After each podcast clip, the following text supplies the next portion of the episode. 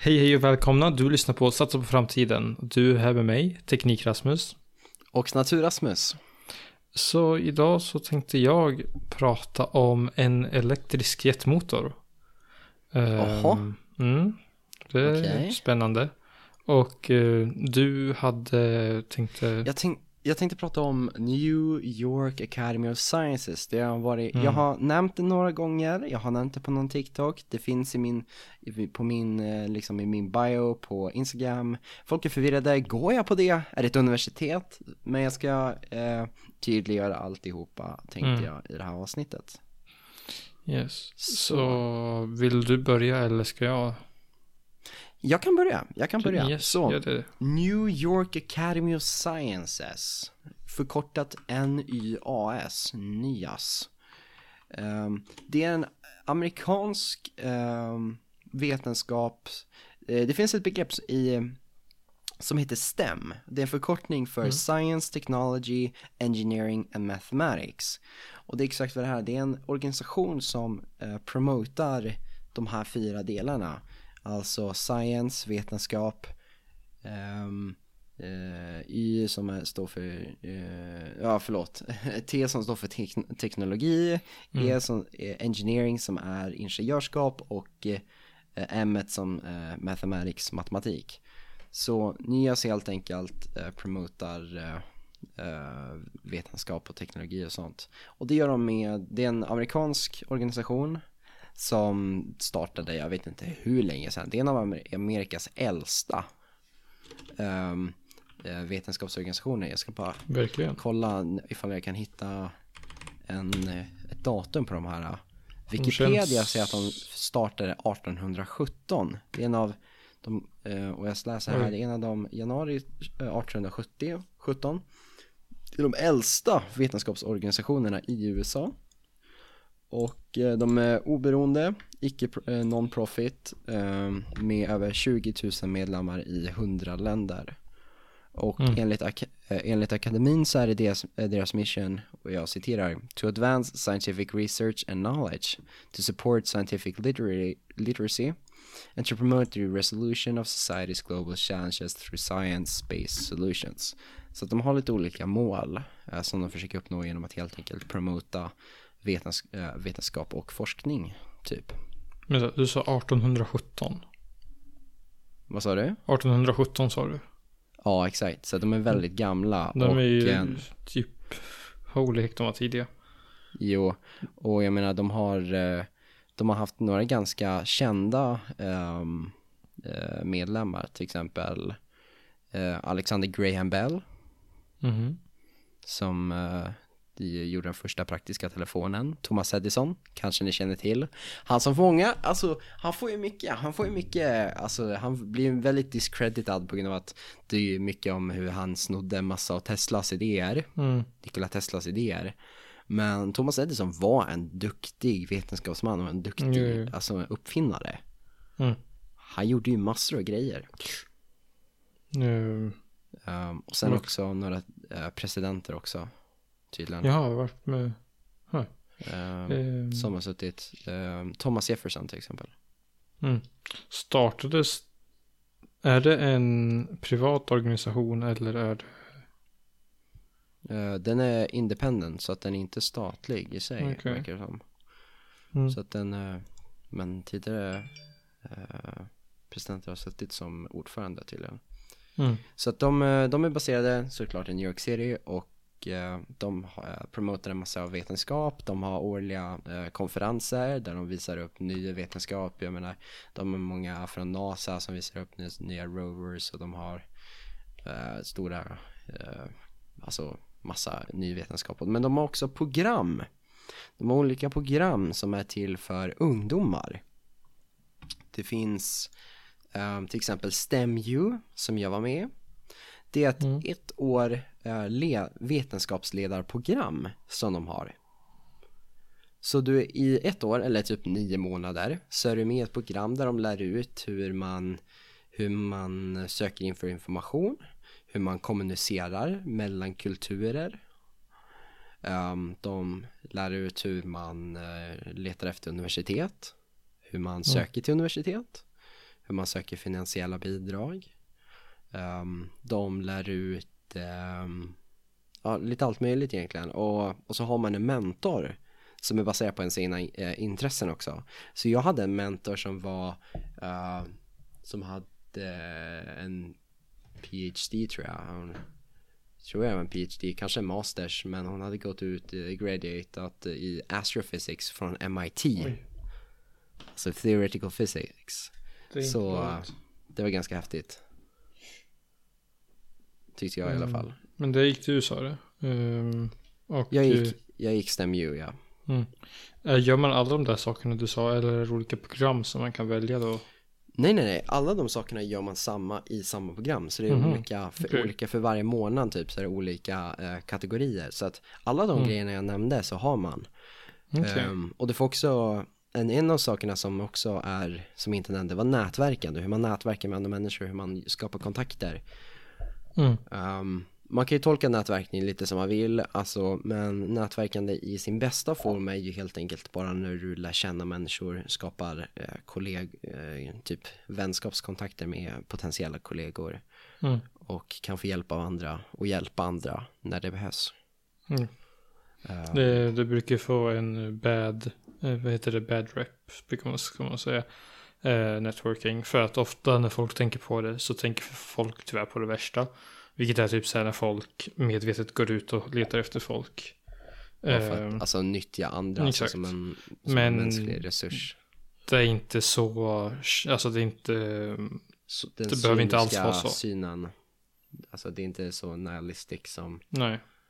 som det behöver, uh, som man kan tänka sig utan jo. alla människor, alltså det är ju egentligen bara ett samspel mellan varandra. Vi alla är ju i nätverk, vi alla är ju i våra, mm. Eh, i, våra, i våra nätverk och hierarkier mm. och samspel med varandra i mm. olika sätt liksom, antingen via sociala medier eller via klasskompisar eller via mm. årkurser. Vi alla är i, i nätverk med varandra, vi mm. tar hjälp av varandra, vi tar hjälp av kompisar, vi tar hjälp av kollegor på arbetet för att dela upp uppgifter liksom. Um, det är ju inte nät, att nätverka i sig självt är inte problemet som folk brukar tänka på när de har problem med nätverkning. Det är som folk det är hur de, vissa mm. av de människor som nätverkar med målet av att nytt, nyttja andra, ja. hur, de, hur de agerar, interagerar egentligen med mm. de människorna. Um, mm. Ja, exakt. Så att uh, absolut, men uh, så det, det är en av, en av de grejerna. Jag menar, jag, jag har lärt känna folk från hela världen. Jag har lärt känna folk i New York, Kalifornien, mm. Guyana, uh, Indien, Mumbai, Oj. Filippinerna, Dubai, Tyskland, England, Kanada, alltså Toronto, Calgary, Vancouver, Alltså det bara några. Jag menar alltså det är hela tiden och man känner nya människor hela tiden. Och, mm. de, och det är, man, får, man får kopplingar till mentorer och folk. Jag har kopplingar till astronauter på NASA och det är um, Renewable Energy i Kalifornien och liksom. Mm.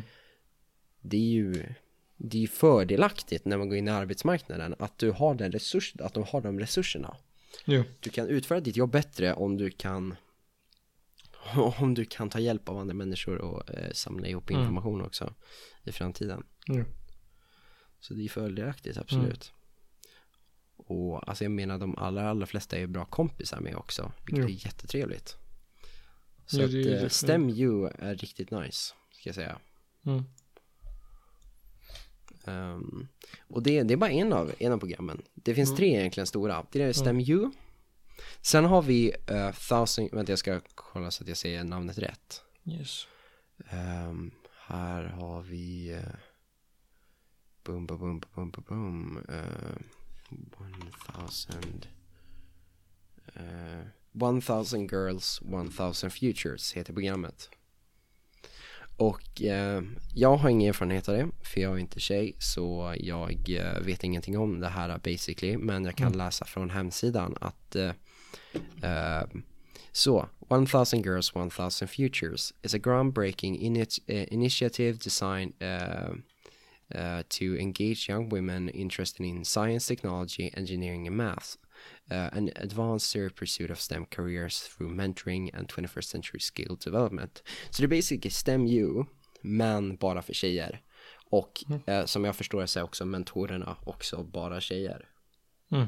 Det här är ett sätt för uh, tjejer som kan känna att STEM kan vara läskigt och nedtryckande och uh, um, diskriminerande. Um, Mm. Så finns det möjlighet att gå med här och uh, kunna vara med där. Och jag ska säga, uh, alla de här programmen som jag pratade om, det är för folk som är mellan 13 och 17 år. Mm. Så är det mellan 13 och 17 så kan du söka det här. Vad, Förutom, eh, vad förlåt? eh, vad krävs av, jag tänker ifall det är någon där ute som lyssnar och vill ansöka till det här. Vad krävs Mm. av dem ehm, för att ansöka? Så ska man ha några speciella betyg eller eh, hur funkar det? Så vad som krävs är att du går in på nyas.org, går in Mm. på programmen, klickar in och eh, söker till alla och det finns en eh, söksystem och de ser lite olika ut beroende på vilket program det är. Men till exempel Thousand Girls, Thousand Futures, den är öppen just nu mellan Mm. 6 april och 31 juli. Det startar igång till hösten. Och ehm, ehm, vad som de, de frågar lite bland annat typ så här, har du fungerande el, har du fungerande vatten, och så här bara för att kunna få dem, för att kunna förstå Mm. de som söker vilken levnadsstandard de har. Mm. Ehm, men också, alltså vad de frågar egentligen är främst, de, de baserar främst på ditt intresse Okej.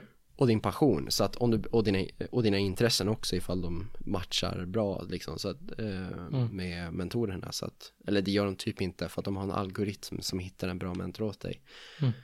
efter ens intresse. Så att egentligen när du, när du skriver din ansökan se till att din passion och din, att du lägger liksom fokus på att du liksom verkligen tänk, du vill utveckla ledarskap och kommunikation, kritiskt tänkande, sådana saker.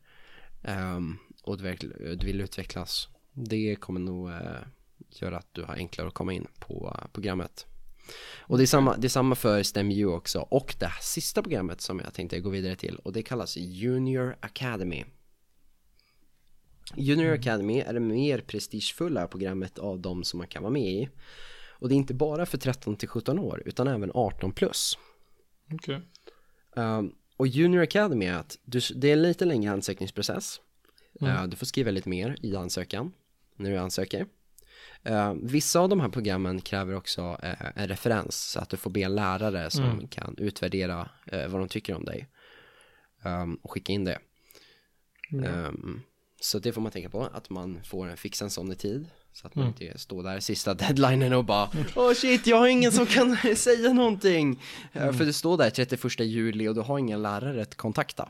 Mm. Um, så tänk på det. Men um, det sista är Junior Academy och Junior Academy är egentligen ett slags konsultuppdrag. Så det fungerar att du ansöker dit, alla ansöker, Mm. Uh, en del kommer in, jag tror det är typ så här 6% kommer in eller någonting. Okej. Men, ehm, eh, men oroa inte, Tryck, uttrycker ni verkligen er passion så tror jag verkligen på att ni kan komma in. Eh, och speciellt nu när, så Junior Academy är lite speciellt av alla de här programmen för att dels så har svenska ingen, Kungliga Ingenjörsvetenskapsakademin har samarbetat nu med New York Academy of Sciences för att se till så att eh, de kan hjälpa med svenska ansökningar. Så vill ni ha hjälp med era ansökning så kan ni kontakta dem.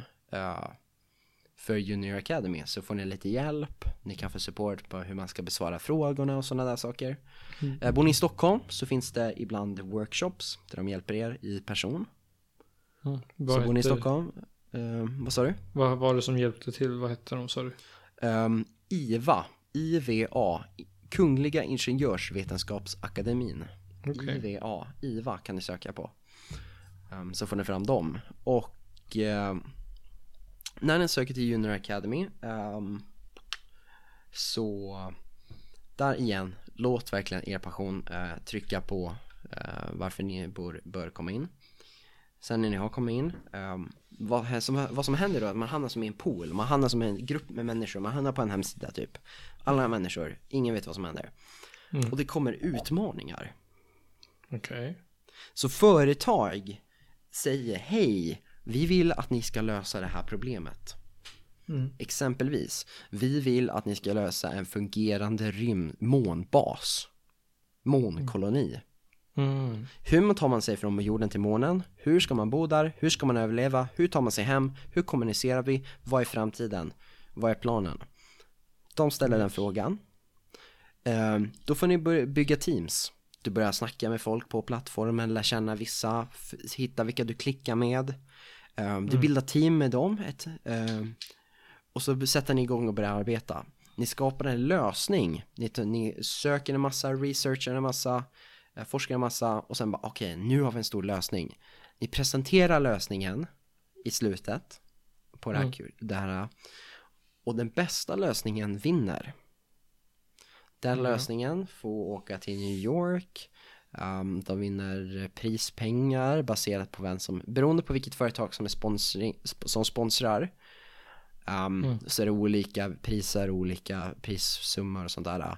Jag menar Volvo Groups har sponsrat, S&P Global har sponsra, sponsrat, um, AstraZeneca har sponsrat, um, Chalmers har sponsrat en gång Ja. inom medicingrej. Um, jag tror det var så här um, eh, internet, eh, internet of eh, medical things, alltså IOMTs. Eh, Mm. Hur man använder sig av eh, smart devices för att eh, hålla koll på medicinsk data. Och sen eh, um, eh, UTC Aerospace. Den Mm. kanske, eh, UTC Technology, den känner du igen Rasmus. Vi var med och tävlade i den. Ja, ju, ju. Så, ehm, ehm, så de har lite olika, beroende på, vem, beroende på vem det är som sponsrar så är det lite olika. Mm. eh, och eh, olika prispengar och olika vinster och sådär. Vi, vissa använder eh, vinnarnas lösningar, implementerar i företagen. Vissa får man toura i fabrikerna, jag vet inte, alltså det beror på. Men, och det finns olika challenges genom hela året. Olika företag, typ var, var tredje, var fjärde månad så dyker det upp två nya sponsorer. Och så kan man ta sig an det uppdraget. Så man håller på med ett gäng av uppdrag under året. Och det är Junior Academy. Det låter coolt. Och, eh, och jag, är, jag, är, jag är ambassadör för det programmet. Så har ni specifika frågor ehm, så kan ni fråga mig, absolut. Jag är ambassadör via eh, IVA. Den svenska kungliga ingenjörsvetenskapsakademin. Coolt. Så att mig kan ni alltid fråga. Mm. Ifall ni känner att det är så, så att säga. Ehm, Eller fråga IVA direkt. Ska försöka, kanske lägger ut en, uh, någon, ifall ni lyssnar på det här så kanske vi lägger ut länken i, I biografin ja. Mm. För, I- an, jo, eller vad tänkte du? eh, jo, alltså i beskrivningen för avsnittet tänker jag. Mm, mm, mm, precis. Ehm, Vi länkar lite. jo, så kan ni klicka där ifall det låter intressant för er. Och jag menar fördelarna är ju väldigt stora också. Mm. Alltså, du, du skapar kontakter, du lär känna kompisar, eh, internationella kompisar, inte bara kompisar runt omkring. Alltså det är från, folk från Sverige, det är folk alltså, från hela världen. Ehm, Du kan vinna prispengar, du kan vinna resor och det här är inte bara för Junior Academy som du kan vinna resor. De duktigaste eleverna på STEMU och eh, 1000 Girls 1000 Futures blir belönade med en resa till New York under sommaren. Mm. Ehm, så jag menar, du, det är, du vinner absolut på, ehm, på att bara vara med. Ja, alltså rent alltså kostnadsmässigt så tjänar du typ pengar. Mm. Du kan, du kan bli belönad med typ, du kan få gift cards, Amazon gift cards bara för att vara, liksom så här, bli utnämnd av andra elever som den bästa eleven liksom. Det, det finns mycket att vinna på att vara med i det här. Mm. Och det ser bra ut på CVt. Eh, och det är också bara roligt, även ifall du inte... Ja. Jag har inte varit med nu, men alltså som Nej. du beskriver det så låter det väldigt kul. Ehm, så det är ju liksom pengar is- åt sidor så är det liksom bara en rolig grej att göra. Mm, Eh, och som mm. sagt, som du sa, jag, jag och eh, Rasmus var ju med och gjorde, gjorde det här då för två år sedan vid det här laget. Mm. Ehm, så, och det är liksom, det behöver inte vara något jätte, liksom, jätteavancerat där du pratar med någon runt hela jorden ifall det låter läskigt. Liksom, du kan bara ta din kompis och bara, hej ska vi göra någonting? Mm. Jo, precis. Ehm, så det verkligen, och som sagt det var, var ett 13 uppåt i princip. Mm, 13 och uppåt. Um, Mm. Det finns någonting för alla. Nu håller de på att de- redesigna Junior Academy. Okej. Så, tidigare, eh, så tidigare så var det 13 till och med 18 kunde delta. Mm. Men problemet var att folk, de som var 18, de, de hade mycket mer vetenskapligt korrekta lösningar än vad de som hade, var 13 hade. Mm. Och, och så vann bara de som hade 13 för att de hade så mycket aspirationer liksom och så mycket drömmar liksom. De var lite Mm. mer eh, dröm... Så att de som hade faktiskt, alltså, det var aldrig de eh, egentligt konkret bästa lösningarna som vann. Mm. Um, så nu, har man, nu håller man på att skifta om där så att det blir 13 till 17, en grupp, och 18 plus tävlar för sig. Ja. Och det är jättespännande. Är ni 18 eller högre, alltså du kommer ju, även om du går i gymnasiets historia, du kommer tävla mot folk som, har, som, tar sin, som tar sin kandidatexamen på universitetet. Det finns masterselever, det är höget snäppet upp. Mm. Typ, eh, doktorander, det är riktiga forskare som vi snackar om. Ja. Och postdocs också. Det är alltså forskare som har rest utomlands för att forska. Det är folk med riktiga labb som man tävlar mot. Det är jättekul. och, eh, Finns det sådana som tävlar där eh, också? Ja, ja, ja, absolut. Oj. Um, för att New York Academy of Sciences har via um, de typ, um, de typ uh, koordinerar tävlingar med universitet Mm. och knyter in det i Junior Academys äldre grupp. Mm. Så att det är mer som, det är inte, de som är 18 plus på Junior Academy, de eh, det är inte som att de tävlar i Junior Academy, utan Junior Academy-medlemmar som är 18 plus får delta i riktiga tävlingar mot andra universitetsstudenter. Mm. Okej. Bara att de gör, de får sin, om de inte går på universitet som redan har de här tävlingarna så kan de ta del av det tack vare Junior Academy. Coolt. Om du hajar. Så att, Jo. Så att just nu så håller jag på och tävlar. Jag är med nu i en projekt som är om att man ska eh, skapa ett övervakningssystem för eh, covid-19, corona. Ah, det Där vi ska, eh, vad är det för något? Ni vet att Google och eh, Apple, får man det? De skulle försöka designa ett system för contact tracing tror jag det hette. Mm. Eh, de helt enkelt kolla vilka personer det är störst chans att den här personen har varit med. Eh, De senaste dagarna. Eller senaste 14 Mm. dagarna. Och sen så på det sättet kan man se alla möjligt, eh, alla möjligt eh, sjuka. Precis, exakt. Och det, det där kallas för syndromic, um, su, syndromic surveillance system som, och det är exakt vad det är vi ska försöka framställa också. Okej. Så det, det är kul, det är kul men det är svårt. Och det är svårt att göra någonting, det vad som är viktigt med alla de här lösningarna man gör. Det här är ett tips till alla som tänker gå med och, gör, och vara med. Det är att man ska vara innovativ. Annorlunda lösningar vinner alltid. Mm. Kommer du ihåg den här flygplansgrejen som vi var med i? Jo. Ele- vinnarna hade ett elektriskt flygplan, de, de också. Mhm. Men vad, vad, hur de drev det var det, så vår plan var eh, stora batterier, right? Jo. Vi hade, gjort räkn, vi, hade beräknat, vi hade räknat på det, vi hade kunnat fixa det med våra robotar. Mm. Men vad de hade, de hade en åskledare och räknade med att deras flygplan skulle bli zappad. um, medan den flög. Så ni förstår vad jag menar med att vi hade ett problem att de mer Mm. ja, fantasifulla blev vann och inte de mest tekniskt korrekta. Mm. Um, men det är, det är löst nu. Så, Mm. ehm, men vad var det jag tänkte komma med det? Så, Mm. jo, våran framtida nu system nu, ehm, det är svårt att, att skapa någonting innovativt. För att eh, med sån här syndromic surveillance system så är det i princip bara maskininlärning som gäller. Mm. Och vi tävlar med postdocs som är specialiserade inom medicinsk applicering av maskininlärning. Mm. Eh, Jag kom precis på att jag känner en professionell eh, person angående eh, maskininlärning och medicinsk applicering. Oh. Han ska jag ta kontakt med. Han, han är galen. Han är på riktigt galen. Han kör dubbel eh, universitetsexamen på läkarprogrammet på Karolinska, vilket är för er som lyssnar nu, det är det svåraste programmet att ta sig in på i Sverige. Dubbel sa svåra... du? Vad säger du? Ja, mm, tillsammans med teknisk fysik på KTH. Det näst svåraste. Så han kör dubbel, han kör de två svåraste programmen eh, man kan gå samtidigt. Han är helt galen. Och han Ja. jobbar extra på Karolinska med att applicera maskinlärning på medicin, på, inom medicin. Det är...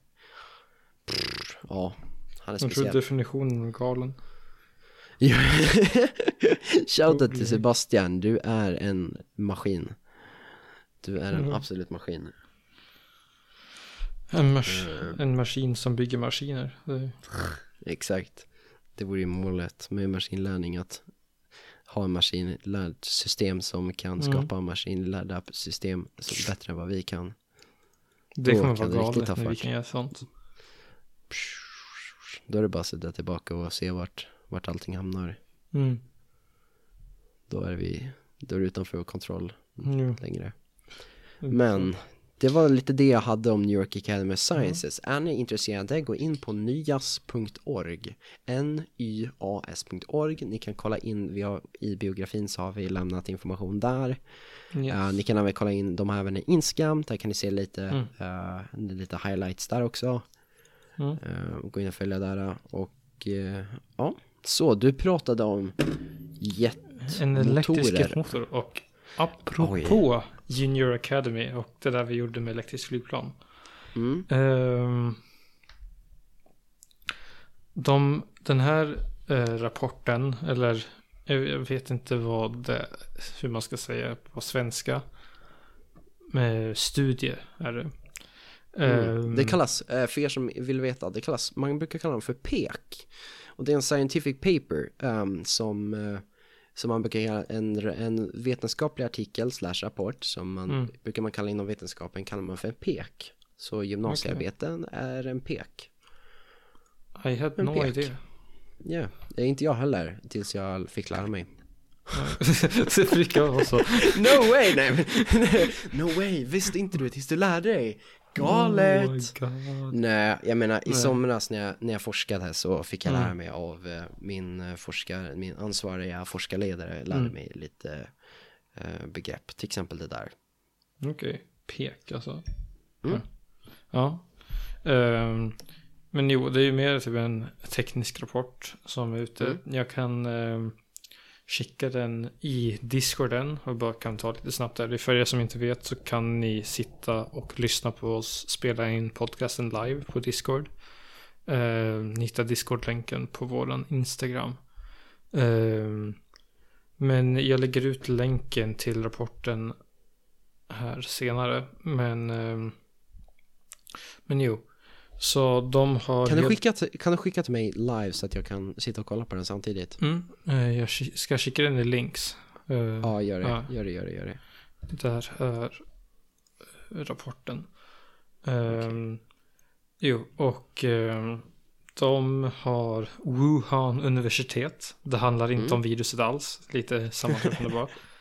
Eh, har, där har några uppfinnare, eller vad man ska säga, tagit, så de har helt enkelt tagit en väldigt eh, stark air compressor som Mm.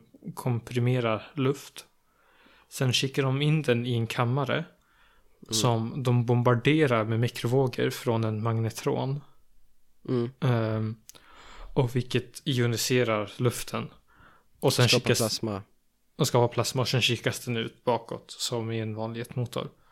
Ehm, vilket är nästan samma princip som vi hade. De För vår lösning för, vår, för eh, det var Mm. för samma för vår lösning för flygplanet ja. Jo, de refererar till den studien som vi refererade i våran. Nej vad Eh, sjukt! Så de, de tar upp så här att eh, MIT-studenter gjorde för två år sedan vid det här laget en, eh, ett flygplan, en glider. och vilket Mm. är den videon som vi refererade då, när vi gjorde våran. Ehm, Oh my god. och ehm, där de, men de, ser, de påpekar hur den glidern, för den som vi höll på med, Ja. den kunde, den kunde inte skapa thrust liksom av sig själv. Precis, vi exakt, vi behövde en thruster. Jo. Eh, Den, det som den kunde göra, det var väl typ, när vi väl kommit upp i luften, så tror jag det var att den kunde åka typ dubbelt så långt vid gliding än vad den vanligtvis skulle kunna göra ifall den bara gled av sig själv.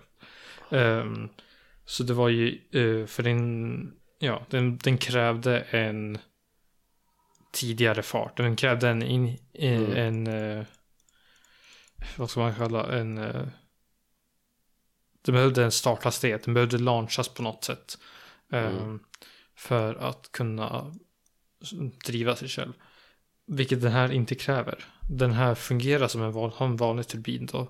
De har, de, I det här fallet så har de bara tagit helt enkelt med hemmagjorda apparater.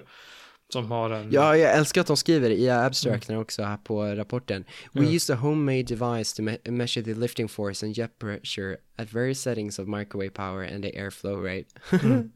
Kul. Eh, och någonting som blir förvånad mig verkligen. För jag läste först Mm. det här på en populärvetenskaplig sida.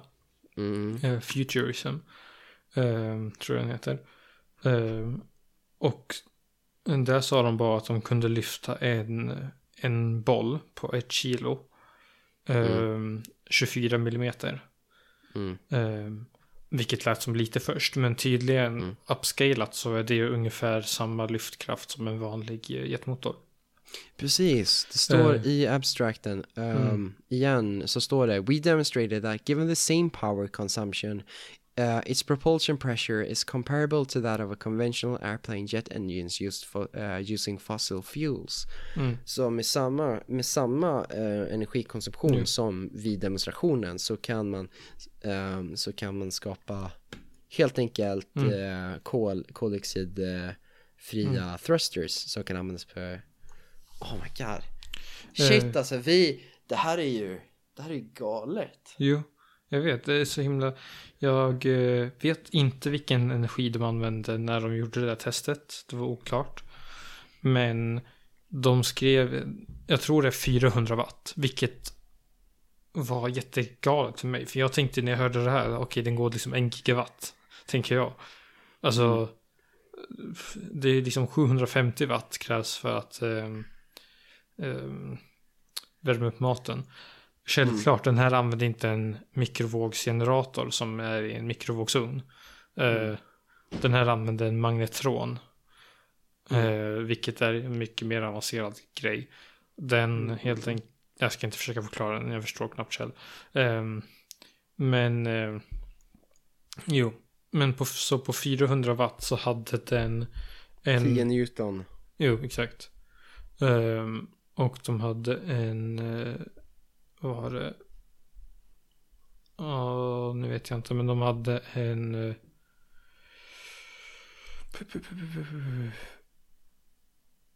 Ja, de hade också en bild där de visade...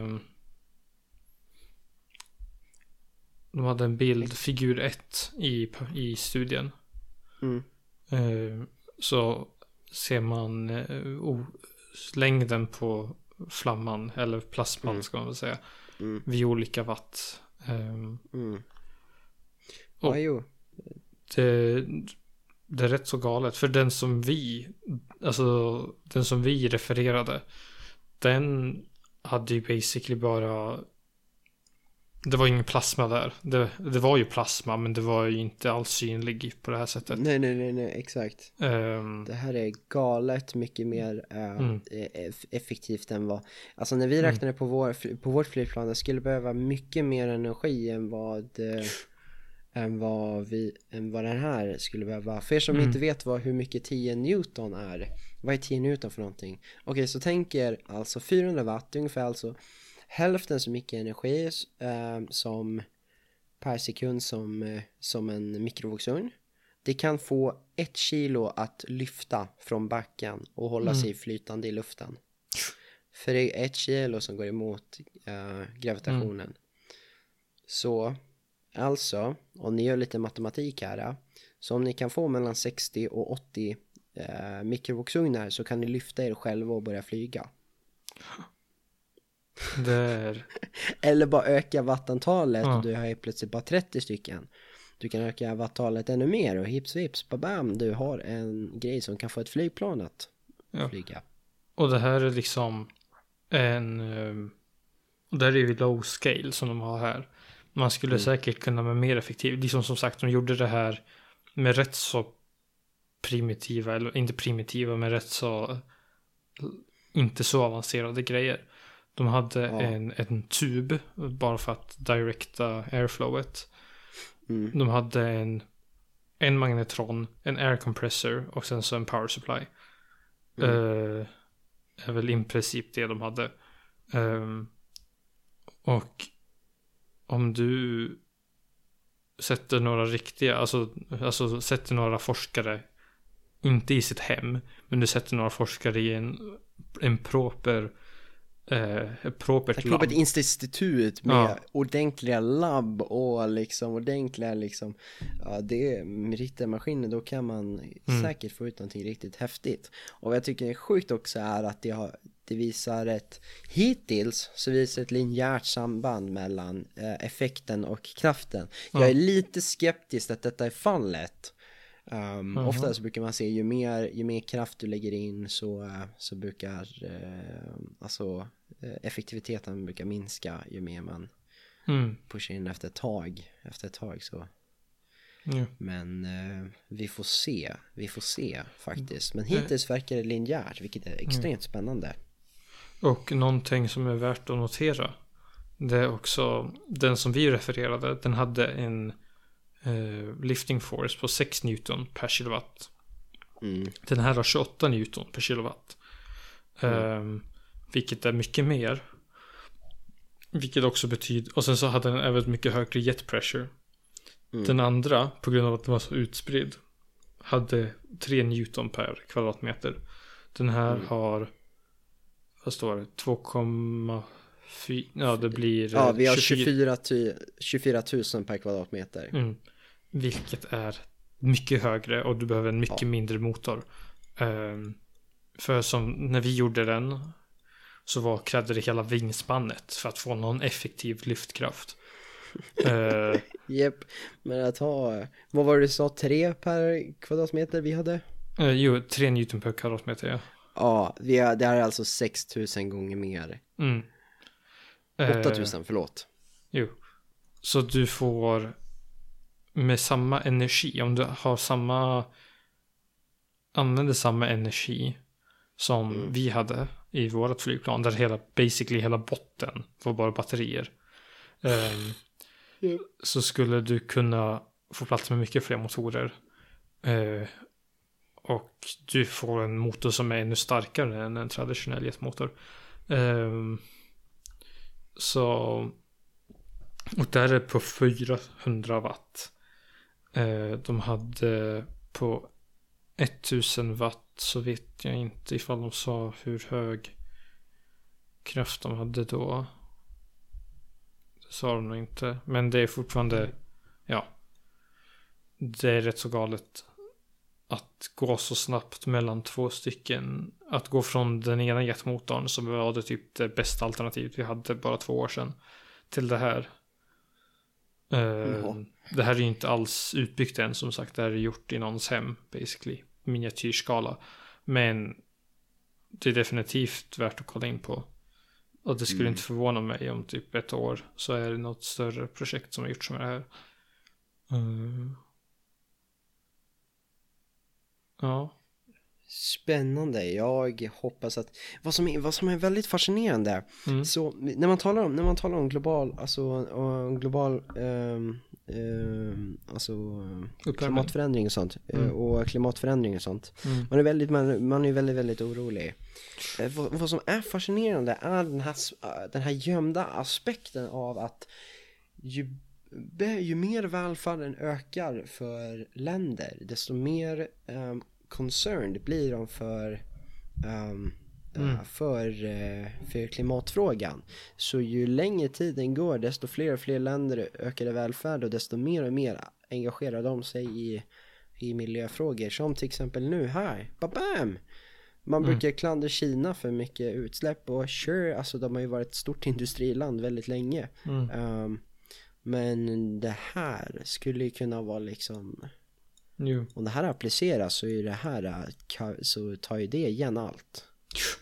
Och, liksom, och jag vill bara nämna att folk som köper grejerna från Kina är de egentligen bovarna. Så att jag Mm. tittar på er, USA och Sverige. Ja, Okej, Jo. inte så mycket Sverige i proportionerligt, men USA, jag tittar på er. Mm. Nej men det, jo, det jag, jag har alltid tyckt den diskussionen med att det är Kinas fel att global uppvärmning sker. Så här, jag tyckte alltid det var så himla um, skummigt, eller vad man ska säga. Mm. Um, för det är ju det är vi som köper grejerna. Och Vi vi, skapar och, liksom, och vi är liksom så här skickat all industri på dem, nästan medvetet. Vi köper från dem för att det är billigare där. Samtidigt, alltså vi köper från, från dem för att det är billigare där. På grund Och av vi att vill de inte har- ha, Exakt. vi vill inte ha industrierna, det är mer, Mm, eh, det är mer bättre för oss att vi blir ett tjänstesamhälle. mm, exakt. Ehm, Ehm, och då så, så vi liksom, vi sätter all industri på ett, ett land som inte alls ligger i samma, ehm, nu ligger de i samma, men inte alls låg i samma utvecklingsstadie när det kommer till industriteknologi som oss. ja, ja, och sen så, sen så förväntar vi oss att de ehm, ska ta hand om all vår industri för det första på ett bra sätt och ge eh, och sen så även att de ska göra det på ett miljövänligt sätt och sen så skyller vi på dem när, det, när eh, klimatförändringarna sker. Bara va? Liksom, det är inte alls så att det var vi eh, som eh, jag är sarkastisk här. Det är inte alls som att det var vi som bara satte all industri på dem. När de inte Mm. alls var beredda på det. Det är på grund av oss som, kan man väl säga egentligen, som ehm, alltså arbetarstandarder i Kina blev så dåliga för att ja, de kunde inte göra mycket mer än så. Alltså det var bara där de låg i eh, industriutvecklingen. Alltså, eh, ja. Jag kan meddela att eh, Kina idag ligger ungefär i, i linje med eh, Sverige eh, 1964 i form Mm. av eh, utveckling. Ja, eh, ja okej, så deras inkomst är lite lägre, men när det kommer till riktig välfärd, alltså i form av typ, om man tittar på child mortality rates och sånt där, så är det mer mot 70-77. Mm. Så att mellan 60-70-talets eh, Sverige är dagens Kina. Så att, och, Ja. Och sen förväntar vi oss Kina- att de ska ja. ja, alltså det är, eh, Mm. vi har bara kastat våra Jo.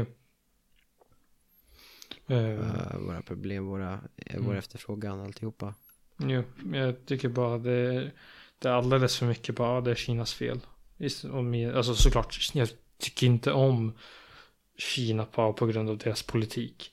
Men eh, det vill jag vara väldigt klar med. Men jag tycker det är väldigt dumt att skylla allting på dem. Som att det var dems, deras fel att vi skickade all industri på dem. Inom spannet av typ 20 år. Mm. Mm. Jo. Ja, det, det, det, det, det, det, det, det, är nice.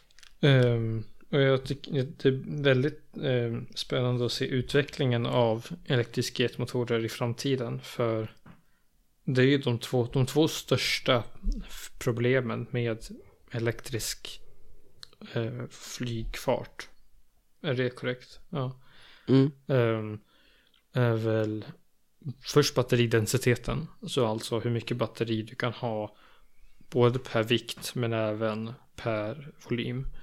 Ehm, Eller hur mycket energi du kan ha per vikt och volym. Ehm, Mm. och även att vi kan inte ha propellrar för de är alldeles för, för det första ineffektiva. Ehm, och även kan inte alls komma upp i samma hastighet som en vanlig jetmotor. Ehm, Mm. Hela Så nu när vi har det här Mm. äh, alternativet, potentiella alternativet ska jag säga till e-jetmotorer, det blir intressant att se utvecklingen. Mm. Eh, vi har fortfarande batterifrågan, men jag menar den utvecklingen har skapats intresse. Jag tror att, alltså jag tror ju faktiskt att på grund av att Tesla har pushat andra bilföretag att fokusera på elbilar och jag Mm. menar el, även elskotrar nu också, det blivit en grej. mm, Det ska bli kul att se hur det är att köra en elskoter. mm, Har du sett eh, de här, um, eh, vad heter det, ett svenskt företag? Tror jag. ja, de jag inte. heter, vad heter de? Um, det är namnet en parodi på Vespa. Um, du vet den traditionella um, Vespa. Vespa själva, företaget som gör mopeder. Um, Har um, gjort um, eh, en elektrisk variant. Men det finns Mm. även ett specifikt företag som bara håller på med elektriska eh, mopeder. Jag har glömt vad de hette. De hette någon, ja, någonting. Eh, men jo. Elektri... Nej, i och med att Tesla har ju varit... Vassla heter de. Vessla. Vessla. Ja. Så heter Tack. de. Så V-Ä-S-S-L-A. Jag Mm. googlar precis fram dem. Intressant. Ja. Um, ja, jag har sett de här. ah, har du? Min granne har kört en sån här. Coolt. The heck? Men jo, alltså Tesla har ju varit i princip det enda viable alternativet när det kommer per batteri per peng. Det är Ja. typ eh, Nissan Leaf. Har väl varit hyfsat bra också. Ehm, eh, men annars är det så här BMW i3 och i8. De är Mm. väldigt dåliga när det kommer till batteri per peng. Men eh, de är snygga i alla fall. Jämförbart med många andra elektriska bilar som liksom det är den traditionella elektriska bilen. För bara några år sedan var ju liksom så här en liten smart bil. Helt enkelt. Där. Ja, alltså jag, jag vet inte hur man, hur man tänkte. Ja, alltså jag förstår, eh, de tänkte liksom så här, ah, okej nu har vi en, nu har vi en elbil, nu ska vi locka till vår community som kan tänka sig att köra på el.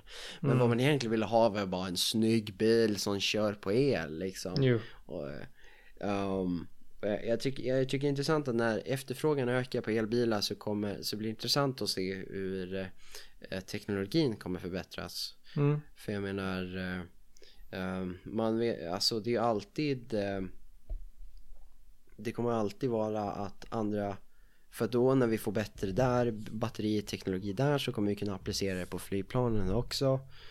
Um, Jo. vilket är nice. Och vice versa flygplan. S- eh, liksom Boeing, Bo, Boeing kommer vara intresserade av detta nu. Så nu kommer kanske de utveckla någonting. Och då kan man applicera i bilar också liksom. Det kommer ju vara beneficial där. Jag menar Mm. Ehm, det var till exempel Vattenfall eh, eh, utvecklade ju bilbälten bara på grund av att de ville ha bilbälten till deras, eh, till deras arbetare som körde efter krokiga norrländska vägar. Det visste jag inte. Det är såhär, eller jag ska inte säga bilbälten för att bilbälten har funnits väldigt, alltså den primitivaste formen har funnits väldigt länge Mm. men den, eh, den, den som är korrelerad till svensk uppfinning vilket är bara en förbättring som de flesta, flesta Mm. svenska uppfin, uppfinningarna är Jo. är från Vattenfall som är intresserade av att skydda deras arbetare för att Mm. de hamnade i så många olyckor på grund av att de körde när de skulle hålla på att göra dammar och sånt skit i Norrland så ehm, Shit. Jag, ska inte, jag ska inte säga skit men när de höll på att utveckla där uppe så Mm. ja, Galet. så tog man fram det så Det att, eh, ingen och aning. poängen, poängen Ja, nej, alltså poängen med att ta upp det där var bara för att visa hur eh, Mm. andra eh, företag kan hjälpa till med utvecklingen för deras egna intressen Mm. som gynnar alla i slutändan. Nej, men exakt. Det blir väldigt eh, konkurrens också på området. Det är ju Mercedes börjar komma in nu. De har en hyfsat bra bil. Vad heter den? Mercedes. Eh, ja, jag har glömt. Eh, men eh, även eh, Porsche Taycan. En rätt så cool bil. Väldigt dyr men fortfarande cool och elektrisk. Som man faktiskt kan köpa. Ehm, och Tesla får ju ner sina priser också. Så det blir mer ögon på dem och sånt.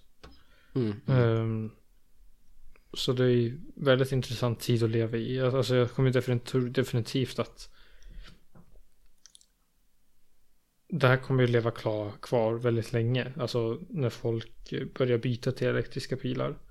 Mm. Jag tänker bara om det är bara fem år kvar för tills det är kommer vara olagligt i bland annat Stockholm, delar av Stockholms centrum att köra med icke elbilar. Mm. Ehm, Det är så, så bara för, Ja, okej, 2025. så ska de Wow. introducera ett, eh, liksom ett system där det finns det allra innersta centrum får Ja. bara elbilar köra. De kanske skjuter upp det för att de har tänkt, kanske inte timelinen kanske inte perfekt matchar i takten som folk köper nya bilar, känner jag själv. Ehm, Mm. Men 2025-2030 så kommer de ha ett system där bara elbilar får köra allra innerst. Och sen så blir det hybridbilar en bit längre ut. Och sen så blir det vad som helst. Eh, Okej, Alla och det är för att skydda folk från, ut, alltså från de farliga Mm. utsläppen. Jo, primärt diesel kommer vara targeted. Eh, för diesel Oj, släpper ut mest. Eh, de släpper ut mindre koldioxid. Men diesel Mm, men det är släpper me- mer eh, partiklar som kan handla. Mm. Det är 2.5 ppm tror jag det heter. Mm. Nej, inte. Mm. Mm. Ja, någonting. Jag har ingen aning. Eh, men eh, 2,5 eh, mikrometer i diameter partiklar het finns det Mm. som släpps ut av diesel. Ehm, och dessa, det, de så små partiklar, de kommer in i lungorna och sen så fastnar de där inne. Och på Mm. grund av att de är så små så blir de inte affekterade av luft och sånt på samma sätt. Så det går inte bara att hosta upp dem. De liksom nej. bara Ligger där in. och ansamlar sig. ehm, Mm. och ehm, det kan leda till, eh, har visats leda till kortare livslängd först, men Mm. även eh, IQ-försämring. Eh, Really? Okej. så det finns, jag har glömt vart jag såg den, men jag vet att det finns en studie som pratar om, ko- kolle- korrelerar ehm, barn som växte upp nära motorvägar och barn som inte växte upp nära motorvägar i samma område ungefär. Eh, att barn som växte upp nära motorvägarna har generellt sett lägre IQ. Ehm, Intressant. och Så även... Alltså de har sämre Mm. Och färre kopplingar. Mm. Och även även- koldioxidutsläpp har visats, det vet vi sedan innan, men för det som inte vet så mindre, eh, mer koldioxid i luften leder till att vi bland annat har svårare att andas. Såklart. Eh, inte till någon märkbar, alltså sättet, så länge du inte bor i områden där, där liksom smog är jättehögt så Mm. märker det, är det inte märkbart att vi kan andas lättare eller sämre när det är koldioxid eller inte i luften. Men det har en rätt så noterbar eh, påverkan på våran eh, eh, produktivitet, produkti- produktivitet eh, andelen syre som kommer till hjärnan. Eh, be- beroende på hur mycket koldioxid det är i luften. Eh, och eh, kolmonoxid, vilket är en annat utsläpp som bilar, bensinbilar i alla fall släpper ut. Jag vet inte hur det är med diesel. Kolmonoxid är inte så mycket en växthusgas som koldioxid är, men den är mycket farligare för, eh, för oss, för den är giftig, om man säger så. Ja, om du, det är därför det är så viktigt att man inte har liksom garagebilen på när man har garaget stängt, om man säger så. För garaget kan bli fullt av kolmonoxid och sen så första symptom av kolmonoxidförgiftning är att du svimmar. Och sen vaknar du inte. Och sen så ligger du där inne och blir bakförgiftad mer och mer. Ehm, så ja, det är farliga grejer och det är viktigt oavsett växthuseffekten så är det bara viktigt att vi kommer ifrån sådana ut, alltså sådana eh, sådana, Utsläpp. dri, såna drivmedel. Mm, precis. Absolut. Mm, Men eh, det var... Vad tror Jag tänkte bara fråga, en snabb kort fråga. Tror du att framtiden ligger i el eller väte? Eh, Alltså jag hoppas el. Jaså, så- okej. Bara på grund av det faktum att ehm, framställningen av väte är väldigt energi, ehm, tar väldigt mycket energi. Ehm, när du ska framställa väte på det sättet som i alla fall vad det, Toyota som har sitt, satsat mest på växt, vätgas eller eh, fuel cell bilar heter de. Brukar Mm. de kallas. Eh, deras sätt att ta fram väte är väldigt energi, icke energieffektivt kan man säga. Och Mm. många, många tillfällen så framställs väte i de mängderna som krävs för vätgasbilar. Så framställs det genom att du eldar olja. Mm. Ehm, vilket känns lite counter-effektiv. Samtidigt, även ifall du gör det med hjälp av eh, växt, eh, med hjälp av ehm, eh, för, förnybara, eh, förnybar el. Så är det fortfarande liksom du tar ren el som du sätter in i batterier, eller bara elen, framställer vätgas av det och sen sätter du in den vätgasen in i bilen som du omgör till el och sen skickar ut till eh, däcken igen. Ehm, Jag förstår, du vill bara skippa mellandelen med, Jo, med väte mer- och bara använda elen. mm, Det var jag, ett väldigt logiskt argument. Jag, Mm. jag, jag förstår ju eh, fördelarna med vätgas på grund av att det, eller flytande vät, det, det är vätgas. Jag har glömt hur det ifall det är flytande eller Ja, inte. ja det, det, jag vet inte vad, vilket, Mm. vilket tillstånd vätet är i men eh, Mm. jag kan ju då säga att det inte, det är inte radikalt väte. Så att säga. Nej. Men eh, jo, eh, vätet eh, i alla fall har ju mycket högre energidensitet. Eh, du kan ju tanka den snabbare, är väl den fördelen jag kan tänka på. Eh, och att den är mer energieffektiv så du kan, eller energidens. Eh, så du kan ju liksom tanka upp bilen och sen så kan du köra mycket längre än vad du skulle kunna med en elbil. Eh, så det är fördelen med det. Men jag tycker bara att jag tror det är mer värt det. Att i det långa loppet att satsa på batterier. Och på bättre sätt framställa batterierna.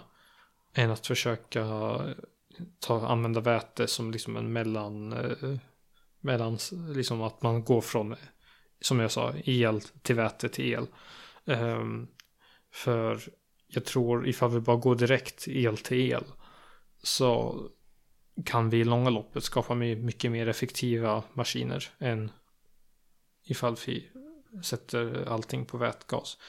Uh, jag tror också bara att det kommer vara el som vinner bara på grund av att hur det ser ut idag. Det är liksom bara Toyota som satsar på vätgas.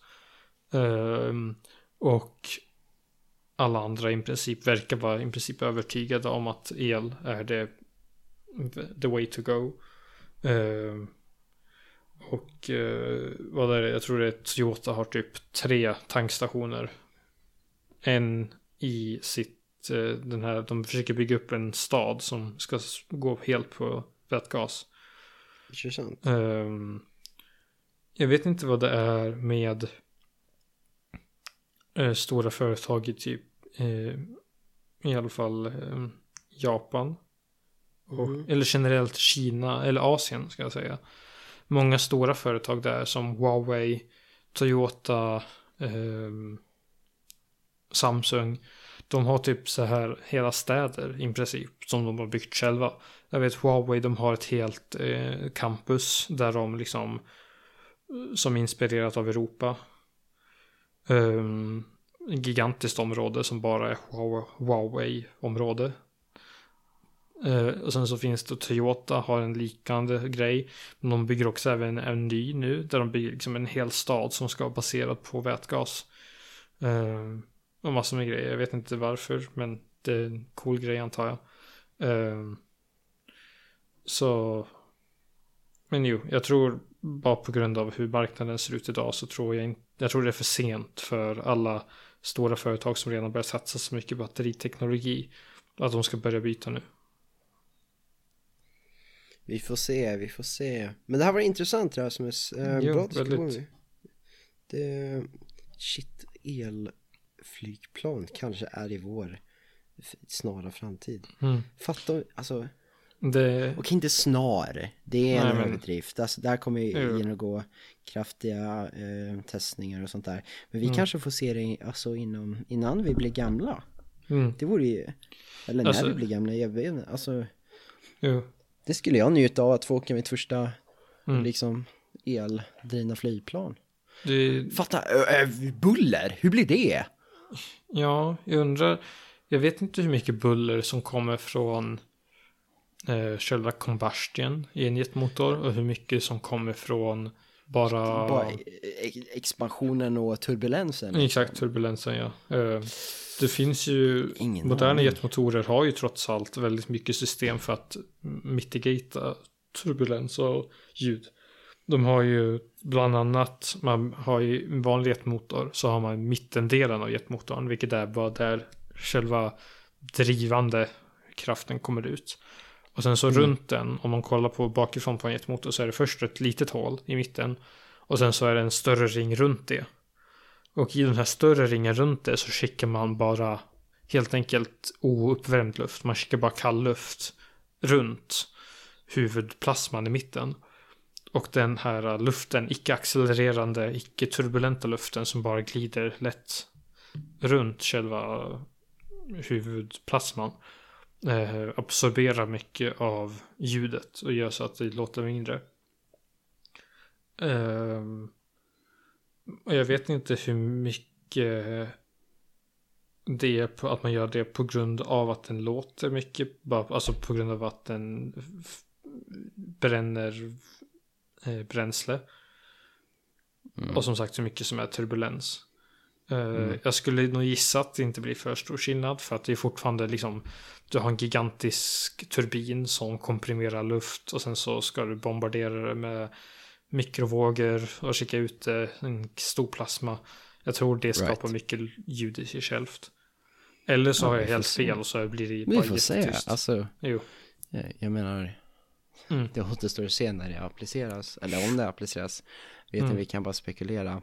Mm. Men tack allihopa för att ni har lyssnat. Vi har eh, haft en riktigt nice diskussion idag. Jo. Har ni frågor som ni vill att vi ska besvara här på podden, uh, skicka dem gärna på Skolmentors Instagram så kanske vi tar upp just din fråga nästa vecka. Och eh, glöm inte, Satsa på framtiden. Där har det. Alright, bye bye hörni. Yes, Vi ses. hörs.